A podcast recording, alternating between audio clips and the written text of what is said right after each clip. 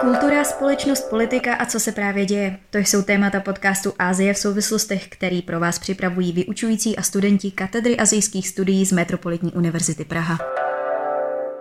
Vážení posluchači a vážené posluchačky, vítáme vás u březnového dílu našeho podcastu Ázie v souvislostech. Dnes na téma závěrečná zpráva panelu OSN pro změnu klimatu s Michalem Kolmašem a hostem pro dnešní díl Macem Ricardem Brownem. Nejprve ale jako vždy následuje krátký přehled zpráv, tak pojďme na ně. Příjemný poslech. Dva kambočtí opoziční aktivisté byli ke 22. březnu obviněni za urážky krále Norodoma Sihamonyho po zveřejnění údajně urážlivých příspěvků na Facebooku. Jeden z aktivistů, Im Sinorn, a zároveň blízký spolupracovník opozičního vůdce po odvysílání slavnostního ceremoniálu v chrámu Angkor Wat, kterého se účastnili jak král Sihamony, premiér Hun Sen, tak další vládní představitelé, napsal, že podle hlasu lidí z kavaren je dnes jasné, kdo je pravý král. Na základě obvinění z urážky krále a podněcování k vážnému narušení společenské bezpečnosti byl obviněn ještě jeden další muž. Oba dva byli zadrženi a dvojici hrozí až dva roky vězení. Organizace Human Rights Watch pro Ázii uvedla, že dvojice byla zadržena na základě vykonstruovaných, politicky motivovaných obvinění. V kontextu toho je dobré zmínit, že začátkem tohoto měsíce byl opoziční vůdce Kem Soka odsouzen k 27 letům vězení a byl umístěn do domácí vazby za velezradu. Ve čtvrtek 23. března byl v Tajsku znovu uveden do provozu kontroverzní Zlatý důl Akara. Otevřel více než po šesti letech od doby, kdy jej tajská vláda musela uzavřít kvůli obavám o zdraví obyvatel a o životní prostředí.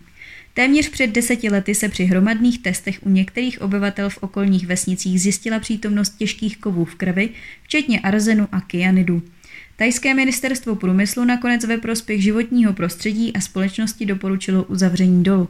A to ačkoliv vyšetřování nedokázalo přesvědčivě spojit zdravotní potíže přímo s dolem a s jeho činností.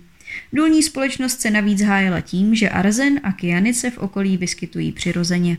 Australský vlastník dolu Kingsgate Consolidate však po uzavření zažaloval tajskou vládu a požadoval stovky milionů dolarů jako očkodnění.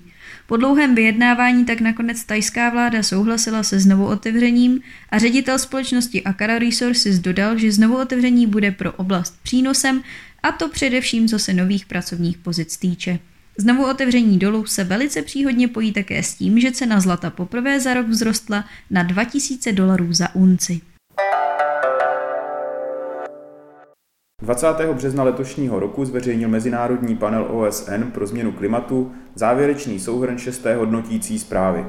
Publikaci, která hodnotí vědecké, technické a socioekonomické informace týkající se změny klimatu, sepsalo na několik set předních světových vědců a nabízí nejlepší a nejkoherentnější zprávu o současném světě a změnách, které ho provází.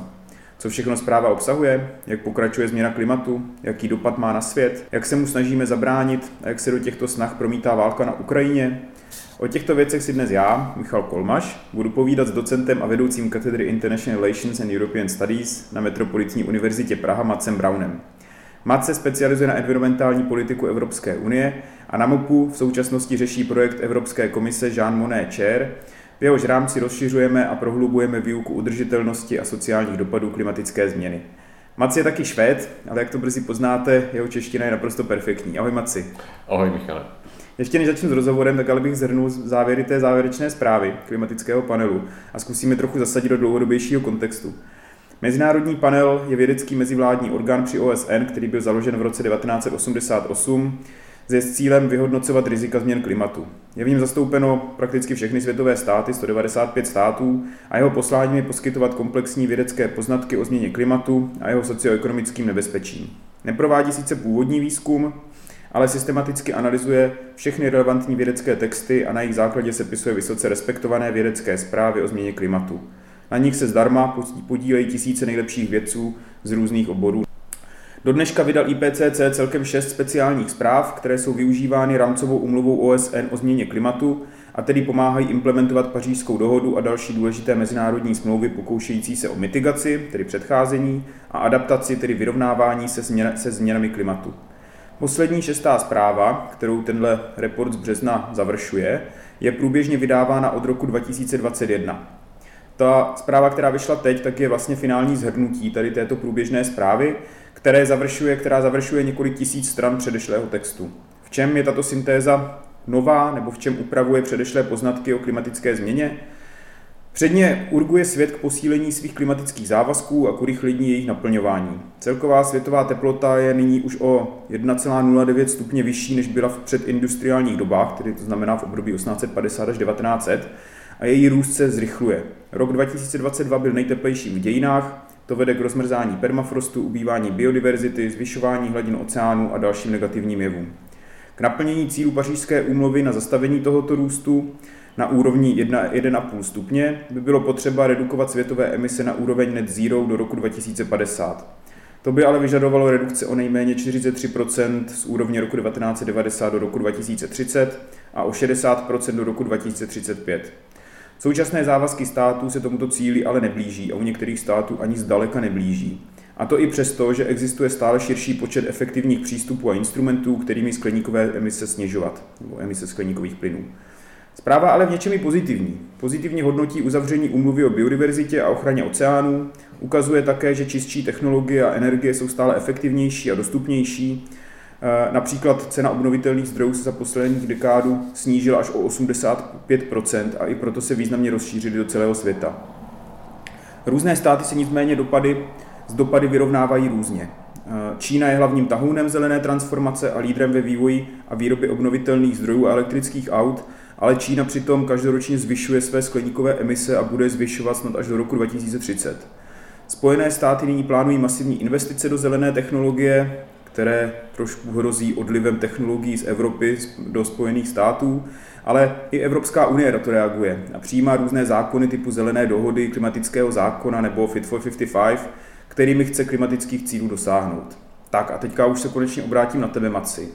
Jak ty vnímáš ty postupující změny klimatu? Děláme proti ním vše, co bychom mohli? Určitě neděláme tolik, jak bychom mohli. Tam je také důležité říct, protože často vzniká diskuse o tom, do jaké míry jsou důvěrohodní závěry se panelu OSN a tam vlastně lze říct, že pravděpodobně situace je horší, než ta zpráva předpokládá se toho důvodu, že vlastně už nějaká doba od deadlineu pospěje dát. A i se toho důvodu, že to už do jisté míry kompromis v rámci vyprodukování tuto zprávu.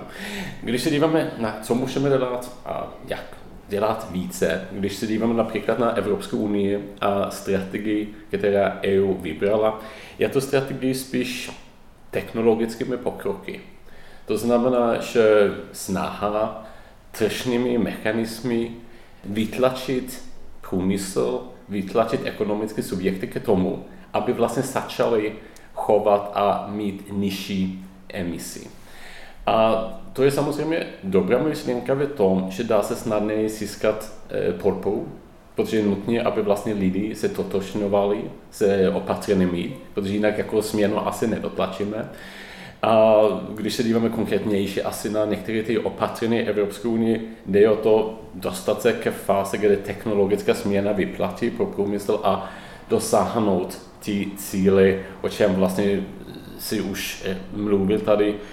Evropská unie má za cíl dosáhnout uhlově neutrality do roku 2050.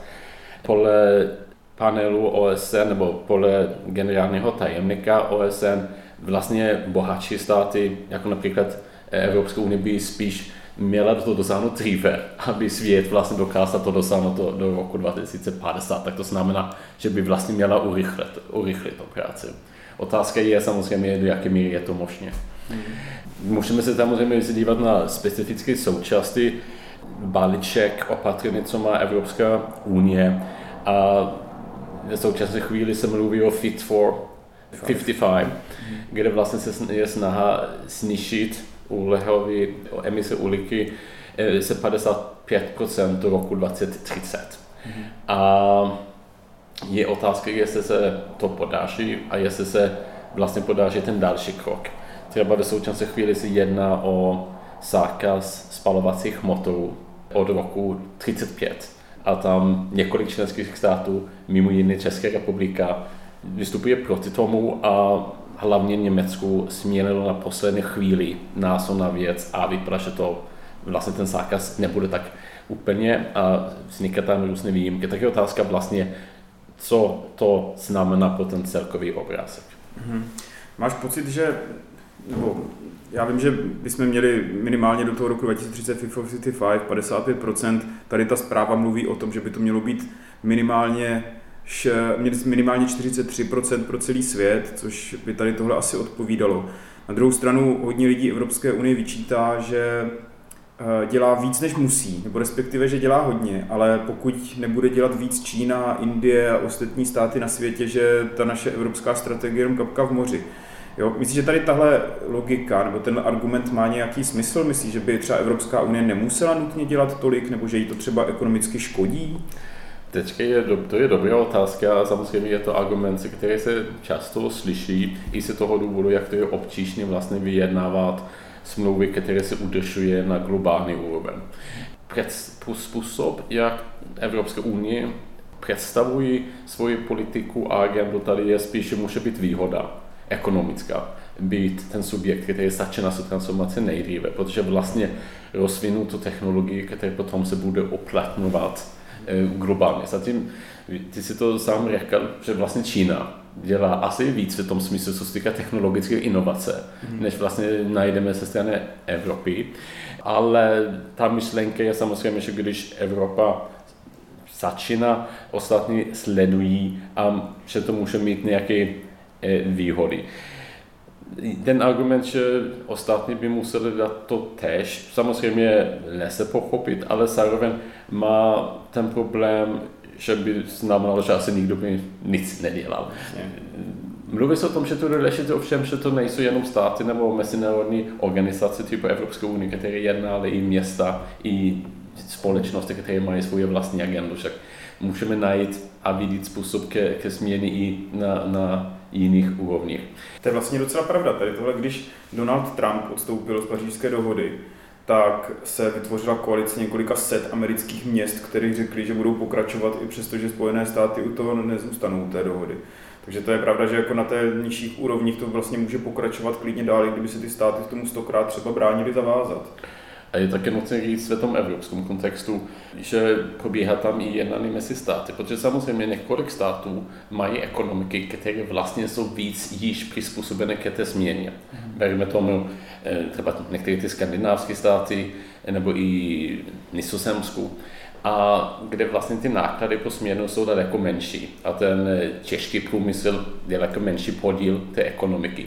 A v rámci EU se toho důvodu probíhá eh, rozdělený takzvaný effort sharing nebo burden sharing, kde se snaží si rozdělit ty náklady, aby ty státy, které no, nesou eh, vyšší část nákladů, například Polsku, dostanou kompenzaci za to, dostanou další investici za to. Eh, I takhle se samozřejmě pochopit, že může být diskuse o tom, jestli to je způsob, který je víc výhodný pro několik států než pro jiných, tak ta otázka spravedlnost ve, ve rámci té politiky je určitě důležitá otázka, který může se, na které se může odpovědat různý. Je ovšem otázka, jestli státy nebo Evropské unie nesnáší se tu agendu řešit, jestli by to stačilo, co by města nebo občany mohli dělat v tomto směru. Mm-hmm. Já ještě bych možná k tomu doplnil, že když jsme se bavili o, té, o těch azijských zemích, přeci jenom jsme pod, podcast Ázie, tak Čína sama má strategii net zero do roku 2060, teda, jo, to je o deset let později, než má Evropská unie nebo než mají Spojené státy, kteří mají ten rok 2050. A je teda pravda, že Čína pořád ty emise jako zvyšuje každým rokem a myslím, že ještě třeba pět let bude. Nicméně sama Čína přichází s celou řadou jako opravdu jako vlastně drastických opatření, které podobně jako Evropská unie míří na snižování té energické závislosti, a, ale zároveň i jako opravdu je jedním, jak říkal ty Maci, je opravdu jedním z těch jako pilířem tahounů té, těch obnovitelných zdrojů. Jo. Dneska Čína je největším producentem všech prakticky obnovitelných zdrojů, které se používají. Obnovitelné zdroje energie už dneska se podílí snad třetinou na výrobě energie nebo elektřiny v Číně, což je víc než ve Spojených státech i v Evropě. Jo. Třeba o 10% je víc než ve Spojených státech. Takže to je pravda, že, jakože byť my jako často argumentujeme tím, že Evropská unie dělá víc něco, než by měly dělat ostatní státy, tak to, tomu jako úplně není, není to úplně nutné. Jo? Jako opravdu třeba tady v některých těch ohledech je Čína ještě mnohem dál než Evropská unie. Je teda pravda, že ten objem těch emisí je obrovský, staví pořád třeba další uhelné elektrárny, to jako určitě je něco, co by pro nás jako nebylo úplně pozitivní jako pro závěry té zprávy. Na druhou stranu to není tak, že bychom tady byli jenom my jako Evropská unie, kdo něco dělá. Jo? To si myslím, že, jako je opravdu, že to je opravdu jako složitější tady tohle. Máš pocit, ještě teda, když se vrátím trošku k té hmm. Evropské unii, máš pocit, že se té Evropské unii teda daří třeba přesvědčit všechny ty státy, aby tě, tyto cíle, jako je Fit for 55, aby je jako respektovali, protože, jak jsi říkal, třeba Polsko, Česko, jako jsou tam některé státy, které třeba používají ještě pořád to uhlí, nebo nejsou hmm. tak nakloněny, nebo nevyužívají tolik těch nových technologií, jako třeba Švédsko, nebo Francie, nebo Německo. Eh, dá se vytvořit nějaká, ta, daří se tam jako vytvořit nějaká ta solidarita uvnitř EU? To je dobrá otázka, já se jenom navážu na to, co si řekl předtím a jenom dodám ke tomu, že samozřejmě vyspělé ekonomiky mají větší podíl historicky také na, na, na emisi a tudíž samozřejmě je důležité, aby, aby dokázali snížit svoje emisi.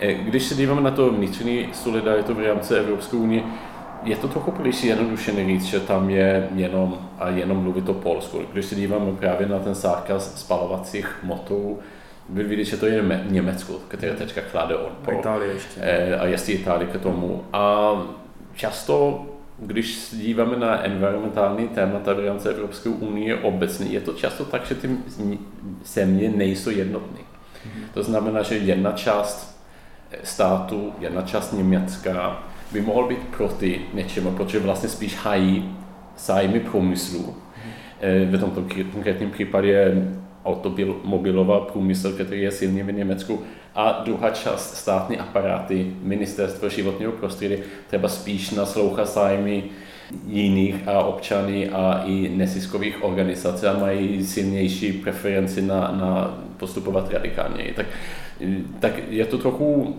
je to složité najít to, ten, ten stejný názor napříč Evropskou unii, ale i napříč konkrétní stát, že občas dochází k tomu, že to jsou tam střety. Ve současné chvíli v Německu máme vlastně střet v rámci vlády, tím, že eh, liberální strana má úplně jiný názor na věc než, než strana zelených. Já myslím, že když se vrátím tam, kde jsem začal, ten evropský pokus začím jde o to dělat technologické pokroky a relativně málo, abychom museli změnit životní styl. Mm. Pokud to je možné dosáhnout ty znižované emise, tak myslím, že je možno najít mm. ten kompromis.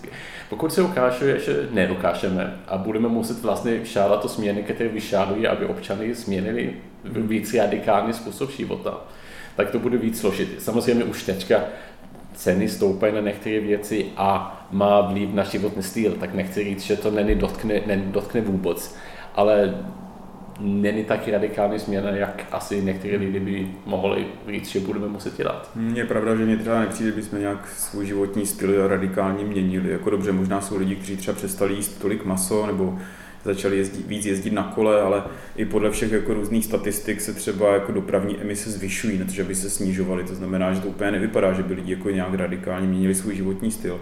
Já bych se možná přesunul teďka trochu k tomu, co se děje v tom posledním roce. Jo. Je tady hmm. válka na Ukrajině, která Evropskou unii tak jako zásadně zasáhla, přišli s tou Repower EU jako strategií, ale mnoha dalšími zasáhla i všechny ostatní státy na světě vedla zejména k tomu, že různé státy třeba mění své energetické eh, preference nebo své energetické strategie. V Ázii to vidíme zcela zřejmě, jako na, na úrovni Číny, tak Čína začala mnohem blíže spolupracovat s Ruskem. Teďka konec konců před pár dny skončil ta šího návštěva v Rusku, kde on byl tři dny a domluvili se na další expanzi toho hmm. dovozu ruských zdrojů do Číny.